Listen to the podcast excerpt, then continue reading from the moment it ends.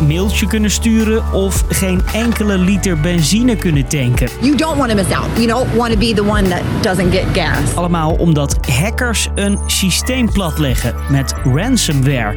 Het gebeurt steeds vaker en op steeds grotere schaal. Dit weekend werden volgens een expert zo'n 200.000 bedrijven getroffen door een aanval met die ransomware.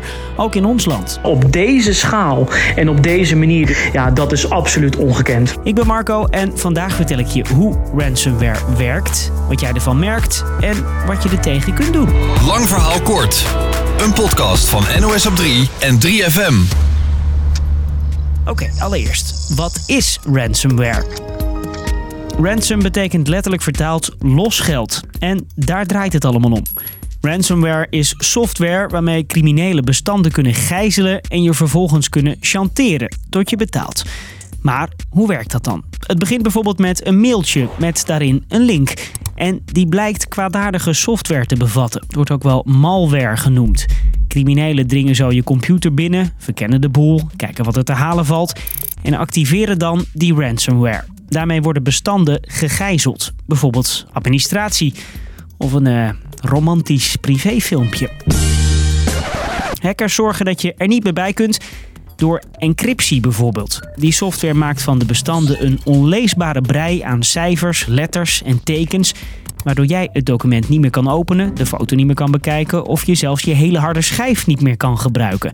Het is een onherleidbaar stukje code dat jij en ik niet kunnen ontcijferen. Sterker nog, tot nu toe kan geen enkele computer zo'n code kraken. Slechts met één sleutel is dat bestand weer te openen. En die sleutel, ja, die is natuurlijk in handen van die crimineel. Met andere woorden, zonder die sleutel kan jij er niet meer bij. Wil je die terug? Dan moet er geld worden betaald. Veel geld. Meestal in bitcoins. Nu weet je hoe ransomware werkt, maar er is de afgelopen jaren wat veranderd.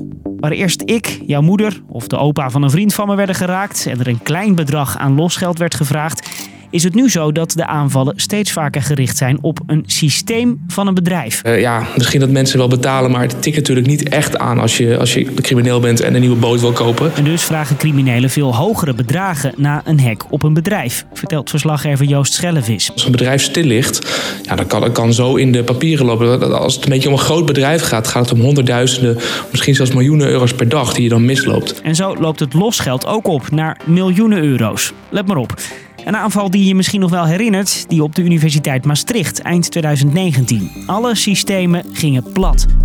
Ik had gelukkig alles opgeslagen op mijn, eh, op mijn eigen laptop. Voor mij was kerstvakantie wel een periode geweest waar ik veel had willen werken. Met één e-mailtje kwamen criminelen binnen en de Unie betaalde 200.000 euro losgeld om de boel weer op te starten. Dat zijn geen 16-jarige eh, pubers die op een zolderkamer eh, lekker wat aan het rommelen zijn. En in mei van dit jaar ging de langste oliepijpleiding in Amerika plat door een ransomware aanval. Stroomde niks door de bijna 9000 kilometer lange pijp. En dat merkte Amerikanen aan de pomp. The gas stations were out of gas or they had to wait for an hour. Just one more thing that takes us into major stress. Lange rijen met automobilisten die bij de tankstations gallons hamsterden omdat bij de helft van de pompen geen brandstof meer te koop was.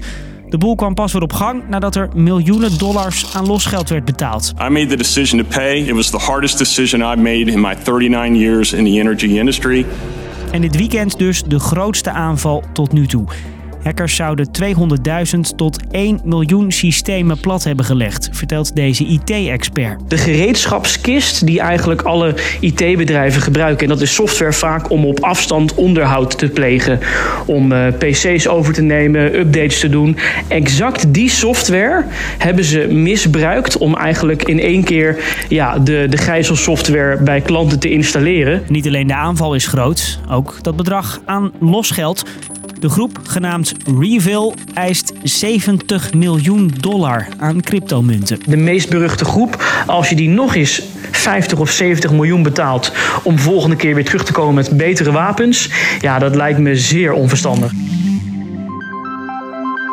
Grote bedrijven zijn dus steeds vaker doelwit van steeds grotere aanvallen met ransomware. En dat zij de aanvallen krijgen, dat betekent niet dat wij geen gevaar meer lopen, vertelt verslaggever Joost Gellevis. Dus uiteindelijk gaat het natuurlijk om onze werkgevers, om overheden waar wij, wij uiteindelijk, eh, die wij betalen, waar wij klant van zijn.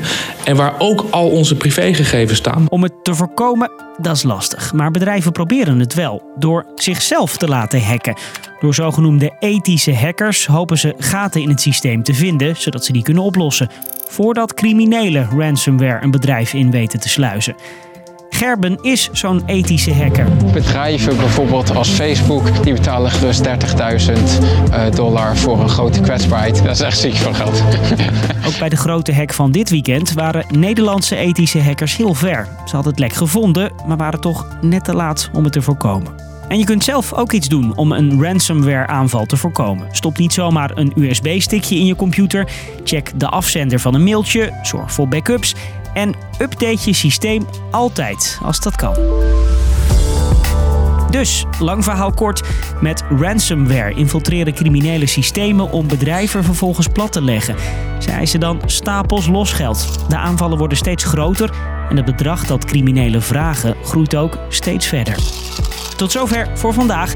Morgen dan infiltreren wij weer in je podcast-app, maar zonder hackzorg, geen zorgen.